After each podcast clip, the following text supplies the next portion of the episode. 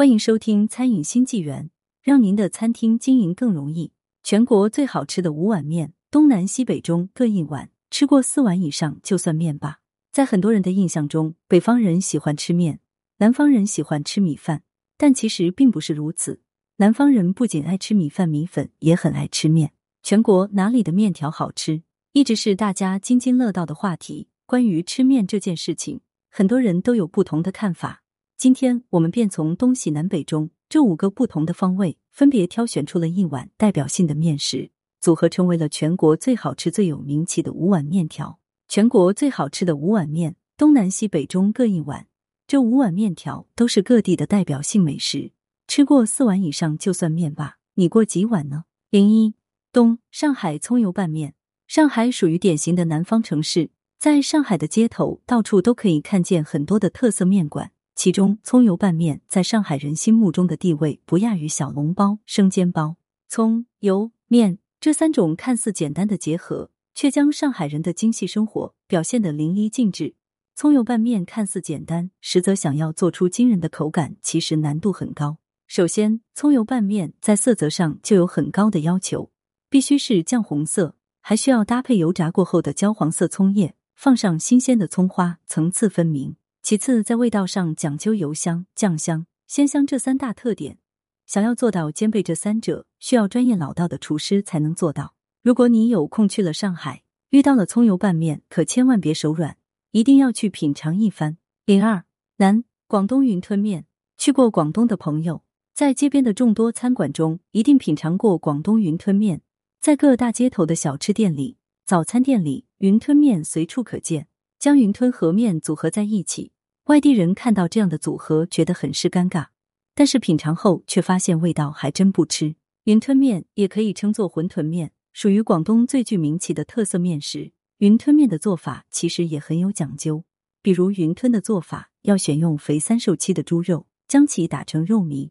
正宗传统的做法是先用刀切成块状，然后再人工剁成肉糜，而不是用机器打。除了猪肉之外，云吞面还会以鲜虾为原材料制作云吞，一般会放入猪肉混合虾肉一起，这样吃起来口感更有弹性，味道更鲜美。如果你去了广东，遇到了云吞面，可千万别错过，一定要去品尝一番。零三西四川担担面，四川担担面可谓是四川最具名气的一碗面条。很多人听到名字后很疑惑，担担面是何意？其实这个叫法是来来头的。据说，是曾经有名为陈包包的小商贩，天天挑着担子在街头卖面。由于口味好，受到了人们的欢迎，于是被人们戏称为“担担面”。这个名字一直流传至今。担担面在全国的知名度都很高。